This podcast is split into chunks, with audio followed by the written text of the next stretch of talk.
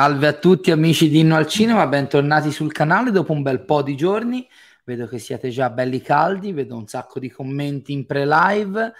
Bentornati, siamo di nuovo qua a parlare di alcune delle nuove uscite. Ora, prima vi faccio qualche saluto, poi entriamo nel vivo della live. Un saluto a Marco Garzoni, il primo a commentare. Buongiornissimo con 3S.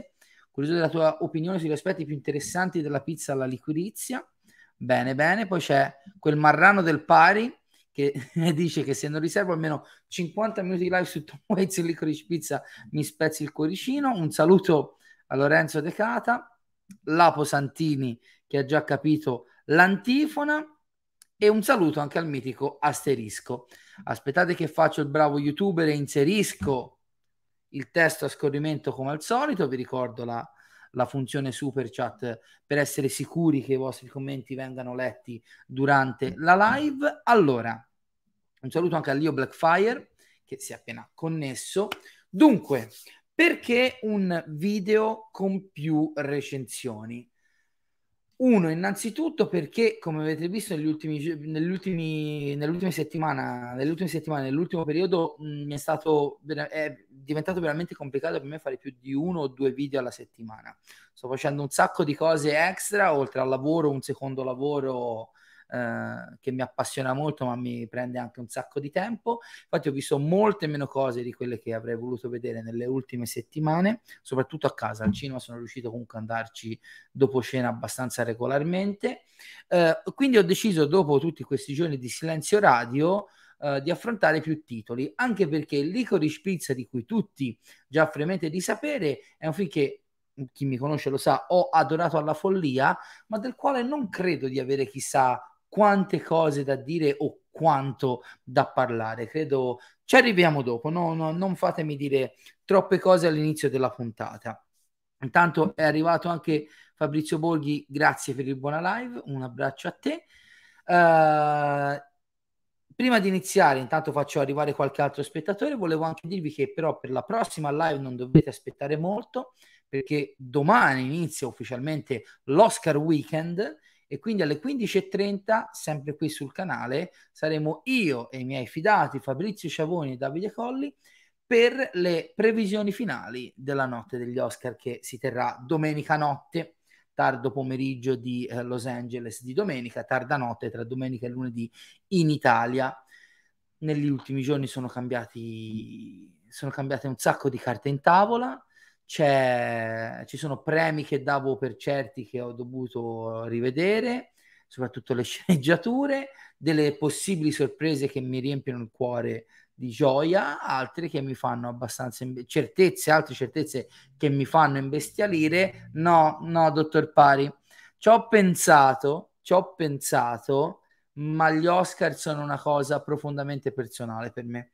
Mi piace godermeli sul mio divano spaparanzato, con eh, un po' di schifezze da mangiare per restare sveglio, con Irene, la mia ragazza, e quindi per quest'anno non ne facciamo niente. Magari nei prossimi anni, se, se aumenteremo un po' il bacino di utenza e ci sarà voglia, vediamo, vediamo. Ovviamente commenterò soprattutto su Facebook i premi man mano che verranno assegnati, quindi per chi volesse seguirlo diciamo in maniera virtuale con me, eh, può seguirmi sul mio, sul mio profilo personale Facebook. Ne parliamo domani, asterisco, ne parliamo domani. Non posso parlare con giudizio del film perché semplicemente non l'ho visto. Un saluto a Fabrizio, con lui ci vediamo domani alle 15.30. Allora, quattro film che diciamo rappresentano le quattro grandi visioni che ho fatto nelle ultime due tre settimane.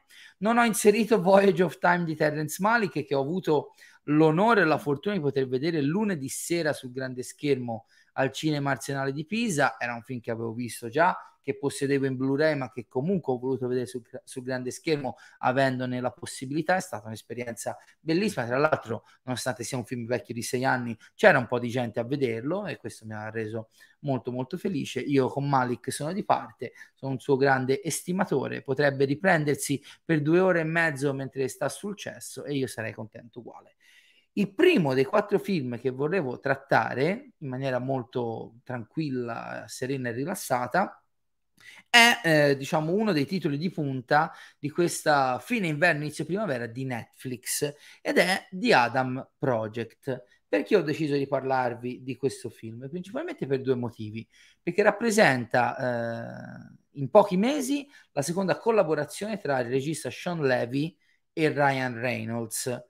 Eh, I due sembrano andare talmente d'accordo che Ryan Reynolds l'ha scelto ha scelto Sean Levy come regista del terzo film di Deadpool, il primo che a tutti gli effetti verrà prodotto dal Disney e qui ne abbiamo parlato anche su altre live. Vedremo come il personaggio verrà adattato o ricalibrato, diciamo, a questa nuova realtà eh, disneyana, ma non è di questo che vogliamo parlare. È il secondo film in pochi mesi che esce della premiata ditta Levi Reynolds ed è il secondo a stupirmi molto in positivo, perché già a fine agosto dell'anno scorso Free Guy, uno dei primi film tra l'altro a uscire nelle sale eh, di quel periodo lì dopo l'estate nerissima del cinema dello scorso anno, eh, ero andato a vederlo in sala, tra l'altro da solo perché nessuno lo voleva vedere tra i miei amici che poi si sono pentiti perché l'hanno recuperato su Disney Plus. Eh, ero andato a vederlo semplicemente così, tanto per, e mi aveva divertito tantissimo. Free Guy è quel classico film dal quale non ti aspetti niente e che ti lascia veramente col sorriso sulle labbra. Sarà anche che c'era Taika Waititi che faceva lo stronzone che quindi eh, con qualche easter egg anche legato alla Marvel, a Star Wars, il film era veramente risultato godibilissimo. Quindi ero curioso di rivederli all'opera insieme eh, su The Adam Project. I trailer mi avevano incuriosito, la trama mi intrigava e devo dire che il risultato finale non, non mi ha per niente deluso perché eh, velocemente per chi non lo sapesse, The Adam Project parla di questo pilota che dal 2050 viaggia indietro nel tempo per salvare la moglie che a quanto pare ha viaggiato anche lei indietro nel tempo fino al 2018 ed è rimasta uccisa, solo che ha un incidente durante il viaggio e si ferma nel 2022. Nel 2022 con l'astronave o comunque con la navicella danneggiata ha bisogno del suo se stesso più giovane, bambino praticamente, per potersi muovere eh, diciamo nello spazio e nel tempo. Da questo incontro eh, gestito in maniera eh, fenomenale secondo me da Levi e anche dagli attori, eh, nascerà questo viaggio fondamentalmente eh, con queste due versioni dello stesso, dello stesso personaggio, l'Adam del titolo, appunto, che dovranno da una parte cercare di salvare la futura moglie di Adam, dall'altro vedersela con la figura paterna che la versione bambina ha perso da poco, solo l'anno prima, quindi nel 2021, e diciamo questa figura paterna interpretata da Mark Ruffalo che è anche l'inventore del viaggio eh, spazio-temporale. Cosa mi è piaciuto di questo film? Innanzitutto tutto il cast, sono veramente tutti in forma smagliante, da Ryan Reynolds al giovane Walker Scobell che interpreta Adam da piccolo, eh, tanto quanto Jennifer Garner che era un po' che non vedevo eh, all'opera che sinceramente mi fa sempre piacere ritrovare, fino alla Catherine Keener che rappresenta la socia del padre eh, di Adam e lo stesso Mark Ruffalo che interpreta lui appunto il padre di Adam eh, sono tutti veramente ben gestiti da Levi e visto che il film si basa in maniera importante sui buoni sentimenti, su un certo tipo di eh, romanticismo, per così dire, di rapporti tra padri e figli, mogli e mariti, presente passato e futuro, eh, sono tutti gestiti molto molto bene. Eh, e poi soprattutto mi è piaciuto mi sono piaciute le vibes, come, si, come dicono i giovani, di questo film. Perché? Perché è palese che Levi, eh, senza volontà di strafare, senza volontà di mettersi in mostra, senza volontà di cercare troppi artifici, sia narrativi che registi, registici, eh, mette in scena e racconta la storia nella maniera più classica possibile. Eh, queste vibes anni 80 che molti hanno riscontrato, le ho riscontrate anch'io. Eh, è un film tanto semplice quanto ben gestito che mi ha fatto pensare a tanti titoli con i quali sono cresciuto da che ne so da Navigator ma anche a cortocircuito non, che, non nella trama ovviamente ma come atmosfera. E devo dire che eh, anche grazie ad alcune scene d'azione molto ben congegnate, soprattutto alla costruzione dei personaggi veramente, veramente efficiente, eh, mi sono divertito. Era tanto tempo che non vedevo un film di fantascienza che non cercasse di strafare, tante volte mi lamento di questa voglia di strafare dei registi di genere negli ultimi anni, ed è stata proprio una visione piacevole. Non vi voglio dire che è chissà quale grande film, però è uno proprio di quei film che ti metti lì e guardi volentieri. Intanto saluto anche il mio amico Matteo Arcamone, ormai ti ho rovinato l'anonimato, Arcet, un abbraccio. Vedi, per esempio, è uno di quei film che magari, qual è, diciamo, qual è la, la, il problema di Netflix ultimamente, almeno quello che riscontro io, dello streaming, che esce troppa roba, sia di serie ma ormai anche di film. Un saluto a Francesco Granato nel frattempo. Uh, anch'io, assolutamente io, anch'io ho una una, un, una, fiducia incredibile, così come ho fiducia nel, nell'affetto che Maso prova per me e che ovviamente è non contraccambiato, contraccambiato per 10. Io ho molta fiducia in Levi, è un regista che in passato non mi ha sempre fatto impazzire. Per esempio, io non sono un grande fan della serie Una notte al museo, ma per esempio aveva diretto una chicca spesso dimenticata, poco citata del cinema per famiglie che è Real Steel, quello dei robot combattenti con eh, Hugh Jackman e Evangeline Lilly, un film che a me era piaciuto tantissimo e del quale secondo me si trovano gli aspetti migliori anche in questo di Adam Project. La di Adam Project non la faccio troppo lunga perché, ripeto, ne ho voluto parlare un po' così eh, alla volée perché veramente è uno di quei film in questa epoca, come dico sempre, in cui tutto deve essere bollato subito come lavoro, come merda assoluta. Il fatto che eh, questo film eh, riesca a essere così semplice, allo stesso tempo così complesso e soddisfacente, eh, secondo me ha del miracoloso. Soprattutto, ripeto, per essere un film, uno dei tanti film che ormai Netflix e le altre piattaforme rilasciano settimanalmente. Ormai esce talmente tanta roba che riconoscere o scoprire le cose eh, veramente valide è sempre più difficile. Io stesso, che mi ci dedico parecchio, eh, spesso e volentieri, ormai mi trovo in difficoltà a scegliere cosa vedere. Mi sono fatto un po' guidare dai nomi coinvolti, un po' dal tipo di storia che a me mi appassiona, perché è il tipo di cinema con il quale sono cresciuto, e devo dire che non sono rimasto deluso. The Adam Project è su Netflix e per una serata veramente rilassata, belli spaparanzati sul divano, eh, fa veramente al caso vostro. Chiaro, forse al cinema sarebbe stato ancora più bello, ma d'altronde se l'ha prodotto Netflix e, e lì sta. Quindi questo era il primo veloce accenno al, al, al, al, primo dei quattro titoli di cui vi volevo parlare oggi. Il secondo titolo, è, ecco, questo mi fa molto piacere da affrontare per eh, svariati motivi. Intanto un saluto, grazie mille Alessandro, mi sto scaldando, eh, sono anche un po' stanco, ma eh, piano pianino mi scaldo. Allora, il secondo titolo di cui vi volevo parlare oggi è Cyrano.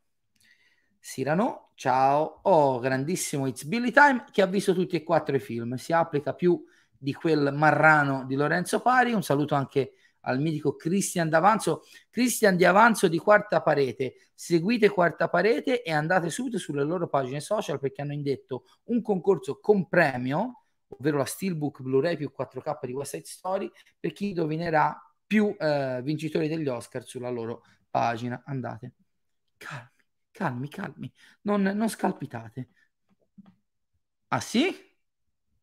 Ah, Sirano, scusami, pensavo di Adam Project, Lorenzo. Sarebbe il caso, sarebbe il caso. Anche lì io, purtroppo, Sirano, eh, vi dicevo, perché ci tengo a parlare di questo film.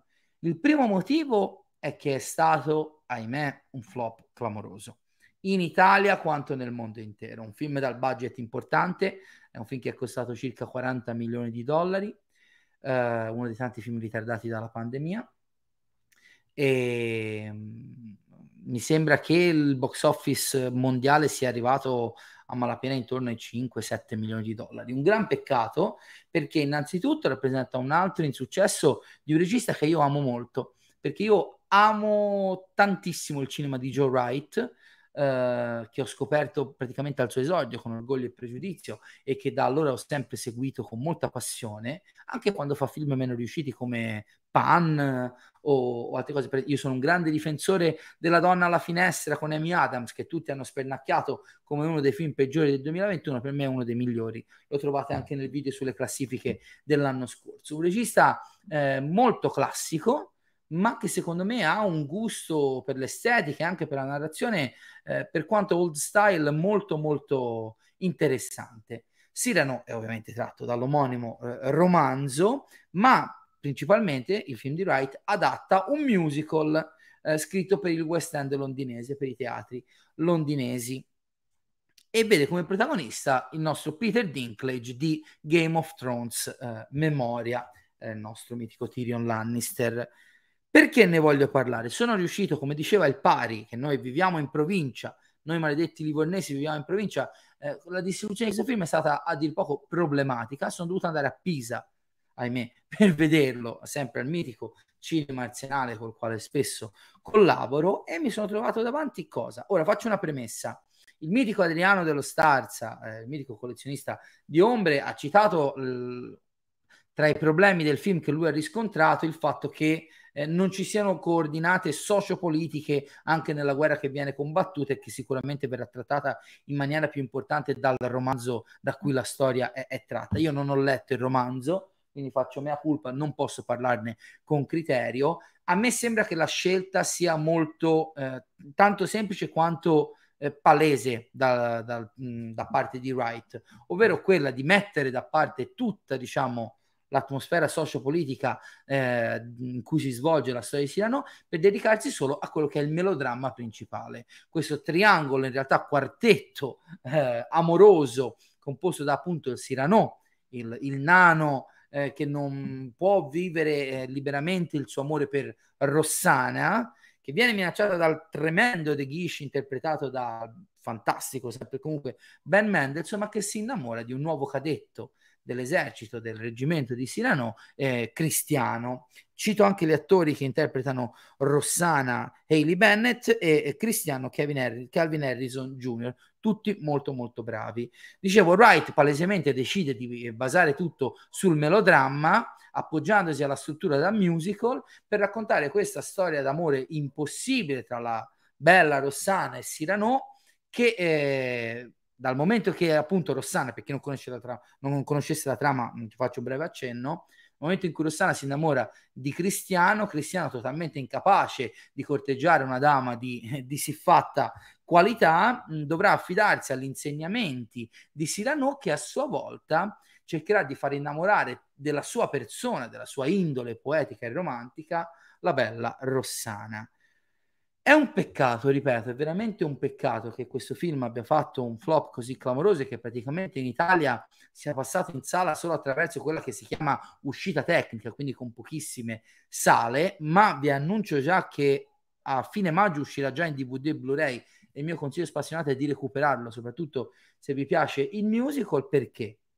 Da un punto di vista eh, narrativo, ok, l'ho già detto, siamo proprio al melodramma più essenziale basato sul canovaccio del romanzo, e ok, ma dal punto di vista eh, cinematografico abbiamo eh, delle canzoni tanto semplici quanto molto orecchiabili e coinvolgenti. Per ora ho visto solo il film una volta, non ho ancora neanche ascoltato la colonna sonora, ma ci sono un paio proprio che mi sono rimaste da subito in testa e non è così eh, facile per un musical rimanere subito in testa allo spettatore.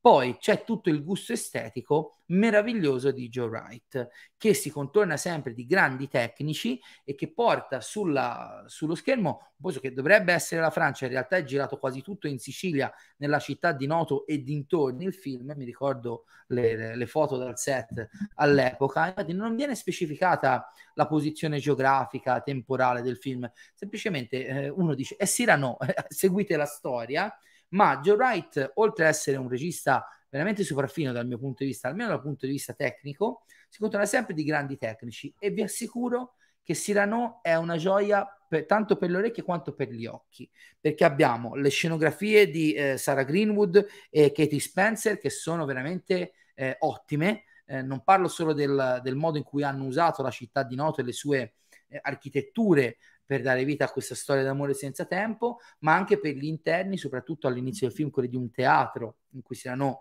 eh, farà un duello molto coinvolgente. Tra l'altro è molto bravo come spadaccino Peter Dinklage, veramente, veramente bravo. Neanche in Game of Thrones si è dimostrato così bravo a combattere. E questo teatro sforzosissimo, eh, allestito in maniera meravigliosa. I costumi eh, di... Ehm, oh mio Dio, ho perso di Jacqueline Duran e del nostro Massimo Cantini Parrini, eh, già candidato all'Oscar, e soprattutto della fotografia di Seamus McGarvey. Per chi non lo conoscesse, Seamus McGarvey è uno dei collaboratori storici di, di Joe Wright, con lui è stato candidato all'Oscar per il film Espiazione, dal mio punto di vista avrebbe dovuto vincere, fosse solo per quel meraviglioso piano sequenza sulla, sulla spiaggia di Dunkirk, che per me vale tutto film di Nolan, frecciatina, non ce n'era stata neanche una, dai, dopo 20 minuti una passatemela, eh, Seamus McCarvey che io ho avuto il piacere di conoscere qualche anno fa, sempre al Cinema Nazionale di Pisa, eh, direttore di fotografia anche del primo Avengers di Joss Whedon, per esempio, Gli animali notturni di Tom Ford e altri bellissimi film. Avrei voluto invitarlo sul canale in occasione dell'uscita in sala, visto eh, come è andata la, la, la, andata la distribuzione di Cyrano. Eh, potrei provare più avanti a invitarlo magari in concomitanza con l'uscita del film in un video. Eh, gli ho già fatto la proposta, ha detto che è completamente giusto. Ciavoni si ricorda anche che è stato candidato per Anna Karenina. Spero che, eh, ac- avendo già accettato l'invito, eh, si possa organizzare qualcosa con lui, anche perché, ripeto, Cyrano mi è piaciuto molto nella sua semplicità, nella sua essenzialità narrativa, non è veramente uno spettacolo da non perdere. Se qualche cinema, anche in seconda visione, come diceva Lorenzo prima, nelle prossime settimane lo programmerà vicino a voi, andate, andate a vederlo perché veramente è uno spettacolo che sul grande schermo merita assolutamente per me è un film, è veramente un peccato, ripeto, no? senza andare troppo avanti, c'è un grande cast, ci sono delle bellissime canzoni, una grande messa in scena, non, non, voglio certo gridare al capolavoro, al film eccezionale, però anche lì veramente una visione di quelle rilassate, due ore che scorrono benissimo, una storia coinvolgente, dei bravissimi attori, inspiegabile come Peter Dinklage non sia stato candidato all'Oscar, ma vabbè, tanto non avrebbe vinto lo stesso. Sappiamo bene che quest'anno l'Oscar al miglior attore è stato assegnato da mesi eh, più o meno a ragion veduta. Cyrano, eh, forse ancora in qualche sala, cercatelo, trovatelo, andatelo a vedere a brevissimo in un video e probabilmente anche on demand sulle varie piattaforme. Recuperatelo perché Joe Wright mi rendo conto che più passano gli anni, più rischia di essere uno dei grandi registi degli ultimi 10-15 anni a passare spesso e volentieri inosservato eh, con i suoi film e questa cosa mi dispiace parecchio perché a me piace molto. Recupero qualche commento Dinklage, bravissimo, dice Christian. Il film purtroppo non mi è piaciuto, molto offeso Christian, l'ho trovato eccessivamente minimalista e tratti senza identità. È vero quello che dici, però io non l'ho trovato un difetto. Cioè, Cyrano, per come lo conosco io da un punto di vista scolastico, è un'opera molto complessa, è uno di quei grandi libroni classici. Eh, mi sembra che l'essenzialità nella narrazione sia scelta da, da Wright proprio per dare spazio al lato musical del, della storia di eh, eh, potersi esprimere al meglio. Mm, mi sembra un approccio completamente agli antipodi, per esempio, rispetto a quello mm, di Le Miserable di Tom Hooper, eh, che ovviamente andava nel, nell'eccesso e nel barocco oltre la sfera del tuono. Ho apprezzato, adoro I Miserabili e il buon Fabrizio Ciavone, se sempre ci ascolta, lo sa, cantiamo sempre insieme a Venezia le arie delle Miserable, però tanto quanto una, una, un atteggiamento così sfarzoso mi coinvolge e mi emoziona, anche questa essenzialità che non mi aspettavo, appunto, per Christian è un difetto, dal mio punto di vista è un valore aggiunto. E quindi, ripeto, anche qua, io tra l'altro mi ero dimenticato che avevo preparato i banner, vi faccio vedere anche quello di The Adam Project, perché così, eh, e quello di Cyrano, recuperatelo, recuperatelo perché nelle ultime settimane sono usciti tanti film interessanti al cinema, eh, le sale piano pianino stanno cominciando a essere di nuovo frequentate, ma ancora non abbastanza. Soprattutto c'è un dislivello pazzesco tra i film di prima fascia come The Batman che incassano tantissimo e i film diciamo meno commerciali che se non incassano zero poco ci manca. Dobbiamo un attimino riequilibrare sto mercato, mettiamoci tutti una mano sulla coscienza e cerchiamo un attimino di ridare vita anche a questo, a questo tipo di film. Ora, One Day More, grande Fabri. Vedi, Matteo, il mio amico Matteo, dice: Secondo me l'unico problema di Cyrano è che le canzoni sono brutte, ma la messa in scena è bellissima. Vedi, un'altra, intanto un saluto a Cinetalk Ita. Ciao, ciao carissimo. Eh, le canzoni sono brutte. Allora, eh, a me sono piaciute molto, anche se va riscontrato che nel film vengono cantate, almeno da parte di Dinklage, Hayley Bennett per esempio canta in maniera molto più classica, quasi come se fossero dei dialoghi musicati, cioè sono forse poco musicali, però mi sono piaciute proprio per quello, ripeto, lì poi... Ehm... Ah, vedi, Fabrizio si è si è offeso, si è offeso, eh, vabbè, no, non offendetevi tra amici. Ripeto, è un approccio veramente particolare su tutti gli aspetti del film, dalla messa in scena alla narrazione a quello musicale, quello di Wright. A quanto pare diciamo, non ci sono vie di mezzo, lo si ama o, o lo si odia. Direi che siamo arrivati al momento che tutti aspettavate. Licorice pizza? No! Prendiamoci un attimo per respirare Ta-tan, ta-tan. Tanto Ciavoni è partito per la tangenziale, sbaglia pure a scrivere fall. Ragazzi, io non voglio eh, passare per quello, metto le mani avanti. Ci sono delle volte in cui io mi impunto su delle, su delle cose e divento un po' ossessivo compulsivo e lo accetto non voglio sembrare un disco rotto, non voglio avercela a morte con Kenneth Branagh che tra l'altro ho saputo che è fermo a New York positivo al Covid e che rischia di non essere neanche presente insieme a Kieran Hines, l'attore candidato proprio per Belfast ad attore non protagonista, di partecipare agli Oscar. E vabbè, ci dispiace, eh, non ne sentiremo la mancanza. Scusate. Um, Meno male che tutte le affermazioni più pesanti, anche se poi fa finta di nulla, se le prende eh, Ciaboni.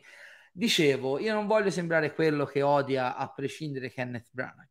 Diciamo, mettiamola così, diciamo che è tanto tanto tempo che lui si impegna veramente con tutto se stesso a farmi perdere la pazienza. Qualcuno mi ha già fatto una domanda che in questo caso Tanto Cinetalk giustamente sottolinea peccato per la disastrosa distribuzione di Cyrano, così come di Red Rocket, che infatti non ho visto eh, tanto quanto te, caro Cinetalk. Qualcuno ha già fatto la, l'annosa domanda, ovvero il mio amico Asterisco, che chiede peggio Assassino sul Nilo o peggio Belfast? Allora, eh, lo so che non lo capisci, io se vuoi te lo rispiego. È anche vero che tutta diciamo la disamina del perché a me non piace il cinema di Branagh da 20-25 anni a questa parte e l'ho fatta nella recensione diciamo multipla in cui parlavo anche di Assassinio sull'Orient Express. Um, sicuramente Belfast è peggiore di Assassinio sul Nilo, non tanto per meriti oggettivi di Assassinio sul Nilo, ma perché? Perché Assassinio sul Nilo comunque resta un film commerciale, l'adattamento di una grande opera letteraria, un film per il grande pubblico che anche se io ho trovato molto deludente, da un certo punto di vista soddisfa con la costruzione gialla, un cast molto numeroso di persone bellissime affascinanti, una confezione, in realtà neanche quello, però una confezione eh, tecnicamente passabile. Eh, No, no, no, io non ti dico che lo odio, non è che lo odio, non è che lo odio, però ci arrivo, ci arrivo, ci arrivo. Vediamo, intanto Leo Blackfire, visto ieri Belfast, ho trovato tutta la componente politica sullo sfondo, l'ho trovata molto confusionaria, mentre i rapporti tra i personaggi sono molto a fuoco, soprattutto i rapporti con i nonni. Allora, io non andrò ora ad analizzare la trama del film, la trovate eh, con, con due clic su internet. Cos'è Belfast? Belfast vuole essere, come hanno detto in molti, visto anche il bianco e nero, il Roma di, Alf- di Kenneth Branagh, ti piacerebbe? Potrebbe essere il nuovo cinema paradiso di Kenneth Branagh. Potrebbe essere il suo lascito, anche se avrà ancora una carriera lunghissima, ne sono sicuro, e, e il suo film, diciamo, più personale e autobiografico, almeno arrivati fino a questo punto. Qual è il problema? È che se ti chiami Kenneth Branagh, hai superato i 60 anni, sei considerato un grandissimo regista e attore teatrale di shakespeariana eh, formazione, parte della Royal Shakespeare Company. E ti senti, ammettilo, un po' il centro del mondo perché mi chiedi perché non riesco ad entrare in, in, in diciamo in, ehm, in contatto, in empatia con il cinema di Branagh, perché si sente veramente sempre, comunque Dio ci si interna e viene fuori da qualsiasi film che interpreta, basti vedere quanto pieghi alla volontà di essere la prima donna della storia, il Poirot letterario al suo Poirot super personale pieno di pippe mentali. Uh, ti chiami Kenneth Branagh, hai più di 60 anni, vuoi filmare il tuo film autobiografico definitivo e tutto quello che riesci a fare è un film, a parte cortissimo, e vabbè, questo potrebbe anche essere un pregio, che resta tutto in superficie, che basa su un artifizio uh, visivo, il bianco e nero, tra l'altro digitale e posticcio da fare schifo, diciamo l'evocazione di un'epoca, uh, facendo tu hai tutti quelli che per molti sono i pregi, ma che in realtà sono i difetti di quelli che io chiamo film da Sundance del nuovo millennio. Cos'è il film da Sundance? Il film che si presenta come film pseudo-indipendente, con un'idea molto forte alla base di scrittura, che con un minimo di messa in scena ricercata e un pochino autoriale si sente, come si dice in latino, sti gran cazzi, essendo veramente poco e niente. È veramente imbarazzante pensare che uno che vuole parlare della sua vita e della sua esperienza personale nell'infanzia, nell'inizio dell'adolescenza, trovi in questa forma così, non voglio dire brutta, schia, banale il modo di raccontarla non lo so, ragazzi. Io a un certo punto, da un regista che ha fatto anche un certo tipo di percorso, mi aspetto una rappresentazione di maturità sul grande schermo.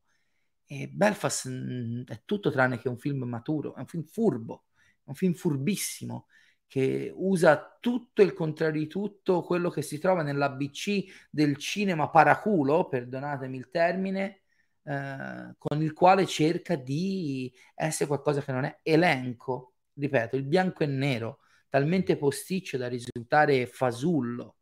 Uh, le canzoni di Van Morrison, il grande cantante che ti dice ogni due scene quello che devi sentire e che devi provare, il bambino protagonista sempre carino, sempre coccoloso con la storiellina d'amore incompiuta con la compagna, il rapporto con i nonni che sì è sicuramente gestito bene anche perché comunque i due nonni sono interpretati da due grandissimi attori Judy Dench che lo dico a fare, ma soprattutto Kieran Heinz che sono contentissimo perché amo da molti molti anni il suo lavoro, eh, fin da Munich ma anche da prima dalla serie TV Roma della HBO che finalmente ha ottenuto una candidatura all'Oscar, seppure eh, sempre troppo tardi.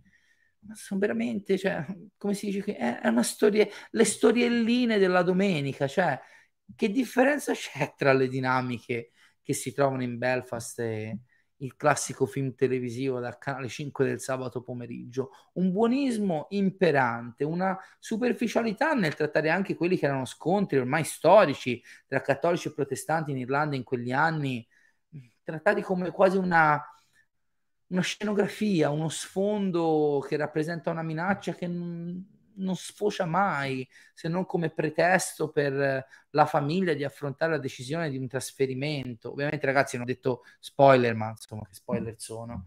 Non lo so, io lo lascio stare Van Morrison, però ora ti faccio arrabbiare pari. È come a dividere in Into the Wild, che piace tanto alla tua generazione, quel tipo di colonna sonora che ti prende per mano e ti dice, eh, capito di cosa parla questa sequenza? Di questo, e che palle, sinceramente. Il re oltre la barriera, tra l'altro. Justice Billy Time. Io, ragazzi, ripeto, tra l'altro, eh, Diju Sketch dice quel bianco e nero ha tolto tutta la spontaneità e naturalezza che una storia del genere doveva trasmettere. Secondo me un mondo a colore avrebbe reso meglio il punto di vista del bambino. Probabile. Ah! A proposito di colori. Ma c'è una scelta di regia più paracula di rappresentare un mondo in bianco e nero in cui gli unici colori sono quelli del cinema. Raga, cioè veramente sono scelte eh, espressive di regia che io mi aspetto da un trentenne al primo o al secondo film che si vuol far notare. Non da uno che ha superato i 60 anni e dovrebbe dimostrare tutta la sua maturità nel suo progetto più personale. È una roba che non ci si crede, è una roba che veramente non ci si crede. Cosa salvo in Belfast? Poi ci sono tutti quei riferimenti, scusate, a, anche al proprio vissuto personale con gli easter egg, il, il fumetto di Thor perché dirigerà Thor, il romanzo di Agatha Christie perché dirigerà gli adattamenti di Agatha Christie. Ragazzi, ma che roba è? È una roba che io veramente resto inorridito, resto inorridito. È proprio il tipo di cinema che a me mi respinge completamente. Sarà un mio limite, eh, ci mancherebbe. Eh, legittimo che questo film piaccia, è piaciuto molto. Tra l'altro in Italia nel suo piccolo ha, ha incassato bene, ha incassato più di un milione e mezzo. E se tutto va come deve andare, incrociate tutto l'incrociabile, domenica andrà a casa a mani vuote o due agli Oscar, magari potrebbe avere ancora qualche settimana di vita al botteghino e quindi incassare ancora di più. È un film che secondo me gioca nella sua comfort zone di furbizia d'autore molto ben architettata, perché poi non si può certo dire che sia girato male, ma che lì resta, e ripeto, è veramente poco per essere una sorta di autobiografia uh, alle porte dell'anzianità, mi viene da dire, della terza età per il buon Kenneth Branagh. Uh, salvo una bravissima Catriona Balf nel ruolo della madre, che tra l'altro vergogna che non sia stata candidata lei al posto di Judy Dench eh, all'Oscar, non che Judy Dench non sia brava, ma un ruolo sicuramente eh, meno eh, di primo piano rispetto a quello che è la madre del bambino salvo appunto i due nonni, Kieran Heinz che è splendido e Judy Dench che fa un po' Judy Dench ma che comunque è Judy Dench, scusatemi la tripla ripetizione e poco altro. Cioè io è, è, proprio il tipo di cinema costruito a tavolino che non mi piace, non mi piace fatto dai giovani, pensate fatto da uno che spesso e volentieri viene riconosciuto come un grande autore. Non ce la posso fare. Christian, come non hai ancora visto Licorice Pizza? Vuoi mettere PTA con Branagh che come mettere me con Brad Pitt? Chi è più bello? Io ovviamente. Dai, ma che paragoni sono, Cristian? Per favore, per favore. Allora, su questa cosa qua non mi pronuncio oggi. Vi dico solo che eh, poche volte ho visto un film partire a razzo all'inizio della stagione dei premi e perdere sempre più terreno come è successo quest'anno a Belfast. Un saluto a Nick Striker 00, un saluto carissimo. Uh, Cinetalk dice Branagh omaggia il cinema mostrandolo a colori. Pittiamo sul culmine dell'amore di fronte a un cinema. Così giusto per far capire chi comanda. Sì con la differenza che eh, uno sa gestire le cose in maniera molto armonica con la storia che racconta l'altro si rischia a fare in faccia tutta sta roba molto molto artificiosa. Scusatemi, ripeto, per me Belfast è già nella top 10 dei peggiori film del 2022, perché io comunque, come vi ricorderete, eh, faccio il, il, meglio e il peggio in base alla distribuzione italiana, in sala o in streaming o in un video. E con questo commento di... Um... Ah, ok, Christian va oggi, va oggi. Con questo commento del mio amico Asterisco iniziamo l'avvicinamento all'ultimo film eh, di cui vi parlerò oggi, quello di cui tutti vogliamo parlare. Forse io sono quello che ha meno voglia di parlarne. E ora ci arrivo. Grazie Michele per, per, aver pronunciato correttamente licorice. Sto assistendo come cose assurde come licorice. Allora, licorice. Ok, licorice proprio non si può sentire. Allora, ammetto e non per incensarmi, però io faccio due lavori, uno principale da operaio, il secondo traduco fumetti, quindi diciamo che l'inglese lo conosco abbastanza bene. Fino a qualche mese fa anche io ricevo Licoris. Ammetto, riconosco la mia colpa. Poi, a seguire le serate dei premi, ho sentito dire mille volte Licorice e ho assimilato quasi inconsciamente la, la pronuncia. Signore e signori, ci ho messo due giorni per convincere la mia ragazza che le cose stessero così, accettiamolo, si dice licorice e quindi l'ultimo film di cui parliamo oggi insieme, vi voglio vedere attivi, eh? forza ragazzi che eh, sono un po' in difficoltà a parlare di questo qui, quindi dialoghiamo, è l'ultimo film di Paul Thomas Anderson, Licorice Pizza. Innanzitutto, partiamo dalle basi. Io non do niente per scontato. Il titolo in molti, inclusa Irene, la mia ragazza che non vuole accettare che si dica licorice, uh, si chiedono l'origine del titolo. Licorice Pizza era una catena di negozi di eh, musica della California degli anni 70-80, poi chiusa in seguito, non mi ricordo di preciso in che anno, che il giovane Paul Thomas Anderson nella San Fernando Valley, alla, al centro di molti dei suoi film, soprattutto dei primi film, eh, frequentava assiduamente. Allora, Licorice Pizza. Spero che intanto... Oh, guarda che bello. Guarda che bella questa equazione di asterisco che ringrazio per la super chat. American Graffiti più baciame stupido uguale Licorice Pizza.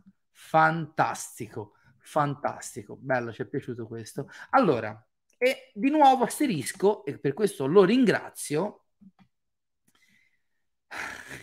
Ho letto un commento che tra poco metterò in sovrimpressione.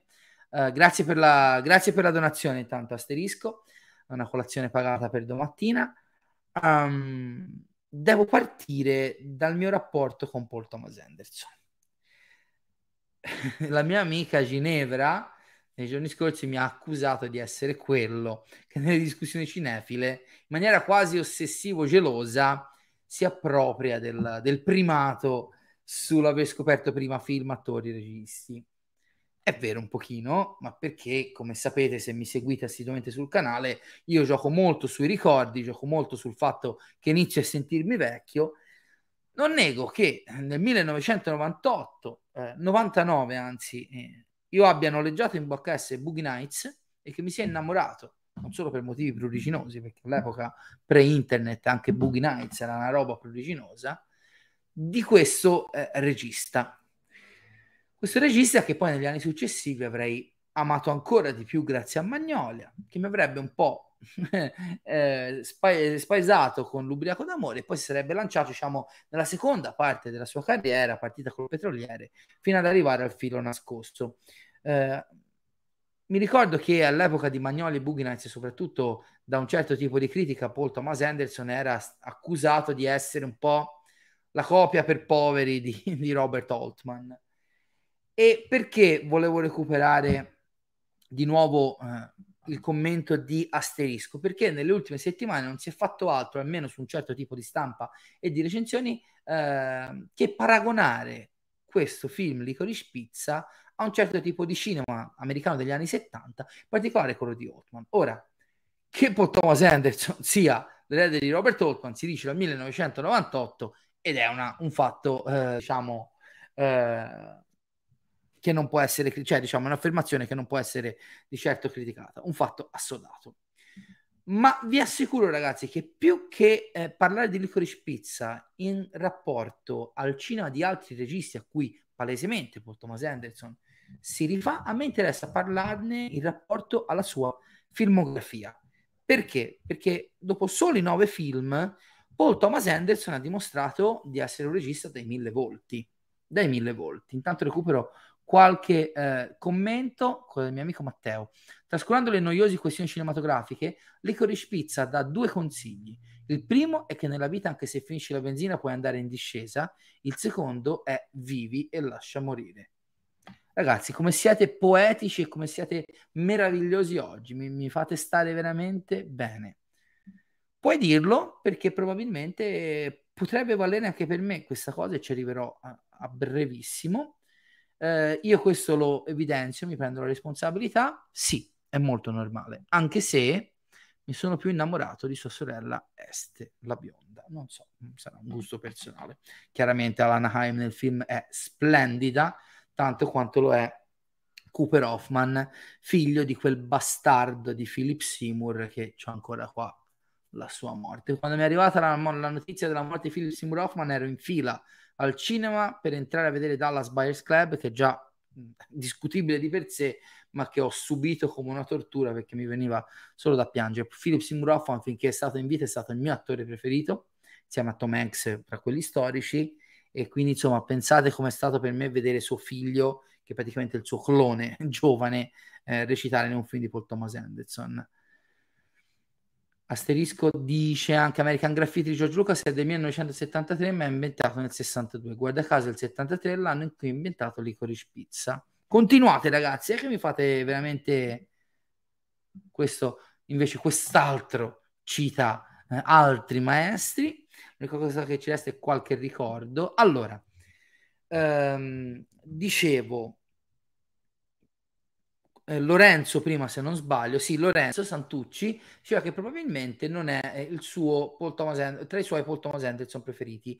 È un'affermazione che può valere anche per me, ma questo ovviamente non vuol dire che uno non ami questo film alla follia, due che non l'abbia già visto ben tre volte in sala e eh, tre che non sia un film straordinario sotto qualunque punto di vista. Però dicevo, Paul Thomas Anderson con soli nove film ha già dimostrato di avere mille volti perché partiamo diciamo da quello più classico, quello più di stampo oltmaniano dei grandi cast corali, passiamo a quello più intimista e grottesco di Ubriaco d'amore, fino ad arrivare a quello diciamo dall'epica, dal respiro veramente eh, incredibile del petroliere, The Master, eh, anche Vizio di forma, eh, fino al filo nascosto. Devo ammettere che per, e qui veramente non si parla di giudizio nei confronti di Licorice Pizza, ma di gusto personale, anche per un discorso di crescita, io amo di più Thomas Anderson, paradossalmente quando lo ama meno, diciamo la critica eh, più eh, prezzolata, ovvero quando va un po' più verso il bigger than life, eh, quando viene accusato di essere un po' artificioso. E se c'è una cosa che Licorice Pizza non è, è artificioso e ci arriviamo. Eh, io s- sono cresciuto veramente con il mito di, di, di Boogie Nights e di Magnolia, eh, ho ricevuto uno schiaffo enorme di piacere con il petroliere, eh, così come con tutti i film successivi, ma soprattutto con eh, l'amore glaciale che viene raccontato nel chirurgicamente, ma non freddamente perfetto mh, mm, Phantom Thread. È freddo l'amore eh, morboso che viene raccontato, ma il film è tutt'altro che freddo, e probabilmente quella è la dimensione che preferisco. Licorice Pizza, dal mio punto di vista, dopo un film, ripeto, non mi, non mi vergogno a usare la parola, perfetto come il filo nascosto, sembra quasi un correre ai ripari da parte di Paul Thomas Anderson, non perché sia spaventato da qualcosa, ma che probabilmente sente proprio la necessità di tornare alle sue origini, ancora San Fernando Valley, specialmente di Boogie Nights, ehm, dove si è fatto le ossa e dove si è affermato come regista. Torna a raccontare un mondo che è il suo mondo, il mondo in cui è cresciuto, in cui si è formato umanamente, intellettualmente, e lo fa con un film che eh, prima e soprattutto ha tutto tranne che l'interesse di raccontare una storia per come cinematograficamente la intendiamo. Licorice Pizza è un film di situazioni, è un film di eh, due vite banalmente che si incrociano si incontrano e si uniscono piano piano contro tutto e contro tutti. È molto semplicemente una bella, semplice, umana, profonda storia d'amore tra due soggetti interessantissimi. È un film fatto di scontri anche, Licorice Pizza, perché da una parte abbiamo il personaggio di Gary Valentine, interpretato da Cooper Hoffman, che è un quindicenne che, come il padre, dimostra 40 anni a 15 anni, ehm, che sembra super sicuro di sé, è un attore, è un giovane attore eh, che appena gli si presenta possibilità di fare qualcosa la fa, investe soldi, apre attività, eh, si becca le, le, migliori ragazze, comunque le ragazze che gli capitano a tiro. Dall'altra abbiamo Alana, interpretata dalla, e ricordiamolo, sono entrambi esordienti, porca miseria, nessuno dei due ingiustamente eh, candidato agli Oscar avrebbero meritato non solo la candidatura ma la statuetta. Eh, Alana ha 25 anni, questa cosa ha anche creato delle discussioni, dei problemi che per me proprio non sussistono. Um, una ragazza che al contrario della sua età non ha certezze, non ha sicurezze e che grazie all'incontro con uh, Gary piano pianino riesce ad accettarle. È un film di corse principalmente, no? Quante volte l'avete letto in queste settimane? Ma è la verità la verità è un film di corse. Questi due protagonisti non fanno altro che correre in questo film. Questa San Fernando Valley eh, in pellicola dalla, dalla, luce molto soffusa, molto morbida, quasi sognante. Due persone che corrono, corrono a fianco, corrono uno da una parte, uno dall'altra, convergendo, fino a quando finalmente queste due corse si incontrano e trovano una sorta di equilibrio. Sono questi due animi giovani, più o meno giovani, che si incontrano, si mettono alla prova, vivono avventure e disavventure in un'America, quella all'inizio degli anni 70, eh, che va verso la fine del Vietnam, che affronta la crisi del petrolio, che eh, vede la, la, caduta di un certo tipo di divismo. Siamo a Los Angeles, la, la città di Hollywood vediamo la, la, caduta di un certo tipo di mito legato al mondo del cinema nei personaggi di John Peters, il folle assoluto interpretato magnificamente da Bradley Cooper e dal divo Jack Holden interpretato da Sean Penn, che diventano veramente macchiette che rappresentano una Hollywood in fase calante da un certo punto di vista eh, nel, nella sua diciamo accezione leggendaria. E ehm, e questi due giovani eh, vivono questa situazione con tanto con mm, spleen, come si dice, no? un po' mal di vivere, quanto con la certezza che insieme alla fine potranno andare avanti. È l'amore che li salverà da questa situazione. E ripeto, se uno, e l'ho visto tre volte il film, se uno guarda Licorice Pizza con la voglia di... Eh, io in questi giorni ho sentito tante critiche al film, eh, crediateci, eh, credeteci, eh, esistono persone che hanno detestato questo film, spesso e volentieri sono legate al fatto che eh, dal loro punto di vista non racconta niente. E come dicevo prima, Licorice Pizza non c'è una sceneggiatura complessa, una struttura narrativa ricercata, è veramente un film quasi che va avanti per cartoline ed è questo il suo bello. Non cerca una, un senso di consecuzio tra gli eventi è la vita, baby, come si potrebbe dire eh, da un certo punto di vista. E credo che in questa leggerezza Paul Thomas Anderson non solo ritrovi la grandezza che l'ha lanciata a inizio carriera, ma faccia pace. Dal mio punto di vista, Licorice Pizza è il figlio di Ubriaco d'amore, Boogie e, e Magnolia, presi come eh, due film che vanno a braccetto dal mio punto di vista, eh, sono, è il figlio tra Boogie Nights e Magnolia e Ubriaco d'amore, che non nego che all'epoca mi, mi sconvolse perché andava contro tutta l'idea del cinema di Paul Thomas Anderson che avevo all'epoca, eh, filtrato da tutta la filmografia successiva, quella filmografia veramente dal sapore epico di altri tempi che non si trovava neanche appunto nei film dell'esordio, dei grandi film d'esordio come Boogie Nights e Magnolia. E è un viaggio incredibile quello in, in Licorice Pizza ed è tutto veicolato dalla meravigliosità di questi personaggi. Non solo i protagonisti, ma anche tutti i comprimari. Tra l'altro, la, qualche piccolo easter egg.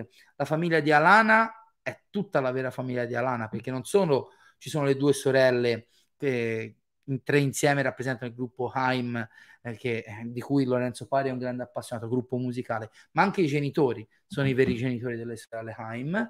C'è il padre di Leonardo DiCaprio, Giorgio, se non sbaglio, che è il primo venditore di materassi ad acqua da cui eh, Gary prende l'idea di vendere i materassi. C'è il figlio di Michael Giacchino, che è uno dei ragazzi del gruppetto c'è questa cosa che a me mi ha fatto esplodere il cervello chi mi segue sui social l'avrà visto che l'ho scritto che dopo più di 20 anni John C. Reilly uno dei suoi primi attori feticcio torna a recitare in un film di Paul Thomas Anderson e lo fa in un cameo in cui è irriconoscibile non mi ricordo il nome del personaggio è praticamente il mostro di Frankenstein della serie tv i Monsters, i Monsters che tra l'altro stanno per tornare al cinema grazie al nuovo film di Rob Zombie che non vedo l'ora di eh, vedere. Allora, eh, Flop al botteghino. Allora, è partito in maniera molto molto lenta. Il film è costato tra l'altro tanto, è costato 40 milioni di dollari, che non sono per niente poco. E... Mi sembra che al momento abbia raggiunto i 29-30 milioni in tutto il mondo. Quindi sicuramente non è un successo, ma non è una novità per il cinema di Paul Thomas Anderson. Raramente Paul Thomas Anderson ha dato bene al botteghino. È anche vero che è quel tipo di film che campa molto anche delle vendite internazionali quindi eh, non, non, vi preoccupate, Paul Thomas Anderson continuerà tranquillamente a lavorare nonostante un incasso. Poi, se domenica, e questo lo dico sottovoce, succede quello che penso succeda, magari due spicciolini in più prossime, nelle prossime settimane le potrà fare.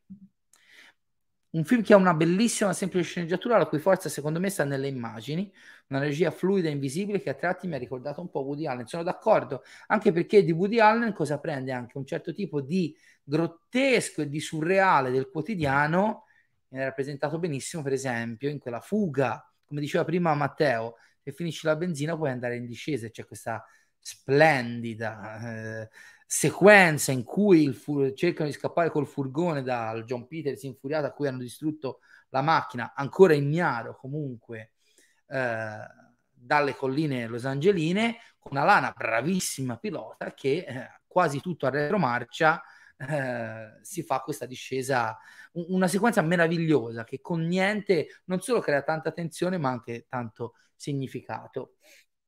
Tra l'altro abbiamo parlato anche di sintesi, di pre- questo è un classico coming of age, il famoso film di formazione. La formazione finale dei due personaggi come la ottengono? Attraverso un'esperienza che vive Alana. Alana che a un certo punto in cerca di un... Stavo per citare Vasco Rossi, ma meno male mi sono fermato in tempo. Porca miseria, no, non ci sono ancora arrivato a questo punto.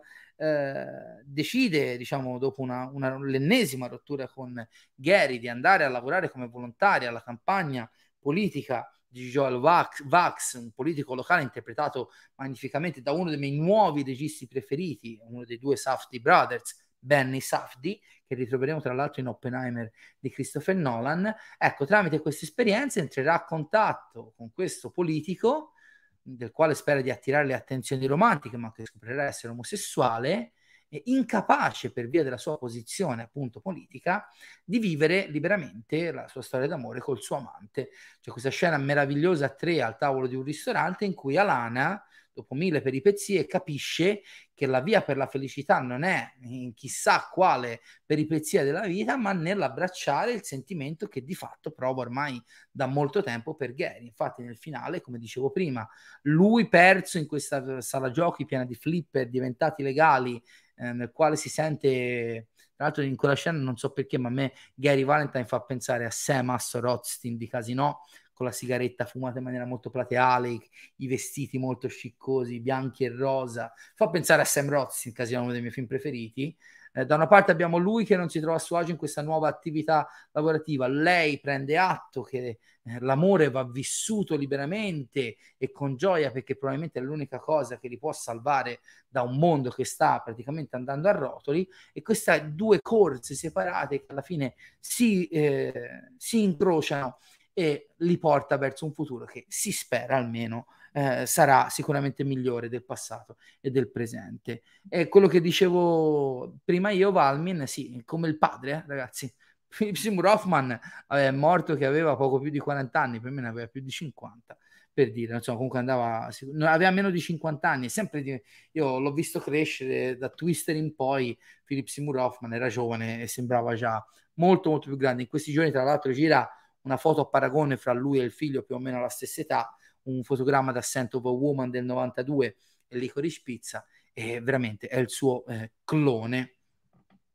Vediamo un po', vediamo un po'. Eh, vedi, eh, sono assolutamente d'accordo non con Alessandro, ma con Cinetalk, che dice che è una delle più potenti eh, scene nel suo significato. Assolutamente. Eh, ciao Neverlands, l'ho già detto, non la farò in video perché comunque eh, non so quante persone mi seguirebbero, intanto c'è anche la live di Victor Laszlo alla quale non parteciperò, ma molti eh, di voi e degli spettatori diciamo dello YouTube Italia seguiranno quella, un po' soprattutto per ora voglio mantenere le mie tradizioni e godermela nel privato con la mia ragazza sul divano di casa mia. Magari l'anno prossimo, se siamo un po' di più e ci sarà un po' di richiesta, eh, faremo un esperimento in tal senso. Però soprattutto su Facebook pubblicherò costantemente commenti, basta che seguiate il mio profilo personale e rimarrete sempre aggiornati. Alana che rifiuta Gary, attratto da una ragazza più grande, si ritroverà lei stessa a provare attrazione per uomini molto più grandi di lei. Continua un ribaltamento di ruoli, eh, ma infatti è un gioco, è un cane che si rincorre la coda questa storia d'amore. Eh, e appunto la sintesi arriva alla fine con la presa di coscienza della storia di, di Vax. Prima di leggere altri commenti, mi faceva piacere condividere con voi un'illustrazione dedicata a Licorice Pizza che mi è stata inviata da Leonardo D'Angeli, uno dei follower del canale, che ringrazio veramente tanto perché appena saputo che avrei parlato di Licorice Pizza e che amavo così tanto Paul Thomas Anderson, mi ha chiesto se ero interessato magari a condividere con gli altri eh, follower del canale la sua opera, me l'ha consegnata veramente pochissimo prima che io andassi in live, eh, ve la mostro subito e gli faccio i miei complimenti per la bravura e per la passione. Eh, eccola qua, una illustrazione di Alana. Aspetta che tolgo anche il commento per farvelo vedere tutto. Vediamo se riesco anche a ingrandirla. No, oh, così sono troppo grande io. No, va bene così. Oh, eccola qua. Aspetta che tolgo anche il banner. Tac. Leonardo D'Angeli realizza questa bellissima rappresentazione di Gary nello specchietto che Alana porta con sé nella prima scena, la scena del mitico incontro tra i due al liceo nell'occasione della, del, dello scatto delle fotografie per l'annuario scolastico. Sul, sul letto o divano che sia vediamo uno dei post della campagna elettorale di, di Joel Vax, o Wax, non mi ricordo come lo pronunciano nel film. Leonardo D'Angeli mi ha eh, donato questa bellissima illustrazione, gli faccio veramente i miei complimenti e invito tutti voi a seguirlo su Instagram perché è veramente un ragazzo in gamba. Grazie Leonardo, oh, è il primo contributo visivo da parte di uno dei follower su Inno al Cinema e veramente lo ringrazio di cuore per questo omaggio e soprattutto per aver eh, voluto omaggiare il grande film del mitico Paul Thomas Anderson. Torno, ahimè, in primo piano io. Eh, andiamo a leggere qualche altro commento. Se volete essere sicuri che legga i commenti, come c'è scritto qua sotto, potete usare la super chat così magari riesco a comprarmi un Blu-ray senza dover essere picchiato dalla mia ragazza. Eh, questo è un altro commento che io leggo spesso e volentieri in questi giorni, annoiato un pochino, considerando il fatto che il finale a sorpresa non era proprio nelle intenzioni di PTA. Ho sorpresa? Comunque, questione di Lana Caprina, vorrei suggerire un titolo mai citato, l'esordio Sydney. Eh, Sydney non, lo, non l'ho citato, hai ragione, ma è anche perché, un po' per motivi distributivi, un po' per motivi anche di affetto, eh, individuo in Bughinazzi Magnoli all'inizio della carriera, è vero, Sydney è il primo film. Mh, mm, ho il primissimo DVD italiano qui da qualche parte, non so dove, ce l'ho qui da qualche parte, stata di mano? Anche no. E negli ultimi tempi si trova un Blu-ray di quelli spagnoli che chi segue la mia rubrica The Collector conosce con l'audio italiano. Sapevatelo. Um, vediamo, vediamo, vediamo. Asterisco dice Roy Menarini ha suggerito sul suo canale che l'immagine simbolo del film sia il materassa d'acqua, una situazione ibrida tra il solito e il liquido che incarna l'essenza di tutti i coming of age. Beh, assolutamente. L'acqua e il petrolio, diciamo, questi due liquidi che rappresentano il movimento da un punto di vista emotivo, ma anche appunto fisico, no? I mezzi di trasporto, come diceva prima Matteo, se finisci la benzina vai comunque in c'è sempre possibilità di movimento e appunto essendo un coming of age, un film di trasformazione, la liquidità l'essere liquido è la rappresentazione per, per antonomasia. Vediamo un po', vediamo un po' qualche altro commento, poi a breve vi dovrò salutare perché ho da fare un milione di cose. Vediamo un po', vediamo un po'.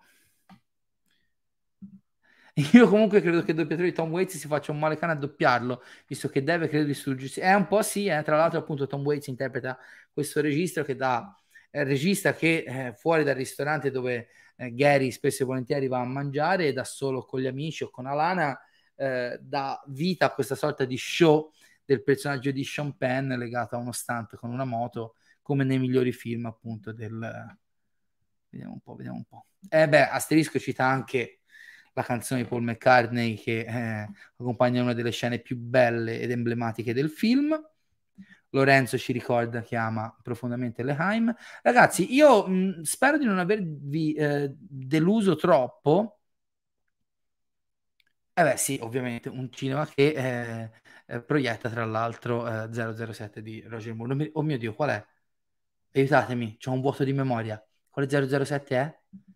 Eh, dicevo, spero di non avervi deluso perché so che Licorice Pizza in questi giorni è un film che viene discusso sotto 200 punti di vista, ma la verità è che come in altri casi, eh, guardate, io vivi e lascia morire, grazie Matteo, avevo proprio il vuoto di memoria, secondo me Fabrizio, che spesso e volentieri io bacchetto per, sua, per il suo integralismo, riassume tutto in una frase. Io non è la prima volta che lo dico, credo che eh, ogni tanto la purezza vada anche preservata. Io credo che Licorice Pizza innanzitutto sia un grande film grazie alla sua purezza, sua purezza artistica, la sua purezza eh, in quanto forma artistica, in quanto eh, proprio dichiarazione di amore verso la vita e l'amore stesso, proprio come sentimento da parte di un regista che a questo punto, per me non ce n'era bisogno, ancora una volta di più, conferma di essere uno dei massimi maestri della settima arte.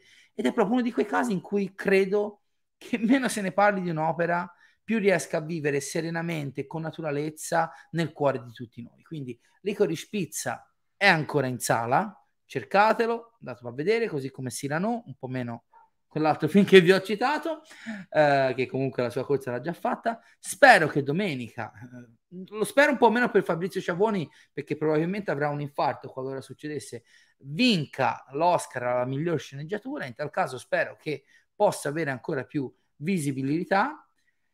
E niente, io direi che per oggi i miei argomenti, se qualcuno non ha eh, altre domande da, da, da sottopormi, sono finiti. Io mi scuso ancora una volta per l'incostanza delle ultime settimane nel portarvi dei contenuti sul canale. Mi sembra di non aver mai saltato una settimana, ho sempre fatto almeno un video alla settimana. Vorrei farne di più, ragazzi, ma in questo momento sono veramente incasinato. Ma allora, domani alle 15.30 vi ricordo che con Fabrizio Ciavoni e Davide Colli faremo le nostre eh, previsioni finali per tutte le categorie dell'Oscar, anche quelle preregistrate, che tristezza e vabbè, domani ne parliamo. Eh, la prossima settimana dovremmo finalmente riuscire col mio sodale Leonardo Linella a tornare insieme in live per parlarvi di The Batman, non da un punto di vista di recensione, perché ne ho già fatti ben due, uno spoiler e uno non di video su The Batman, li trovate sul canale, ma su quello che rappresenta questo film per il presente e soprattutto per il futuro del cinecomic eh, sul grande schermo. Leonardo ha delle posizioni molto integraliste per un certo tipo di eh, piano editoriale, diciamo, delle grandi major per quanto riguarda i franchise supereroistici e non solo, e quindi facciamo un bello scontro generazionale tra uno un po' all'antica, uno un pochino più giovane.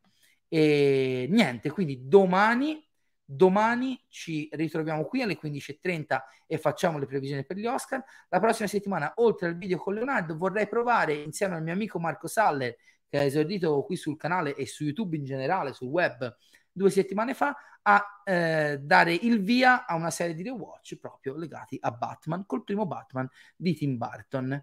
Poi per le prossime settimane ci sono delle cose in ballo, vogliamo fare anche il watch together di Ghostbusters con gli amici, eh, i registi mm, Cristian e Edoardo del fan film italiano Real, arriverà Doctor Strange, inizia Moon Knight su Disney Plus.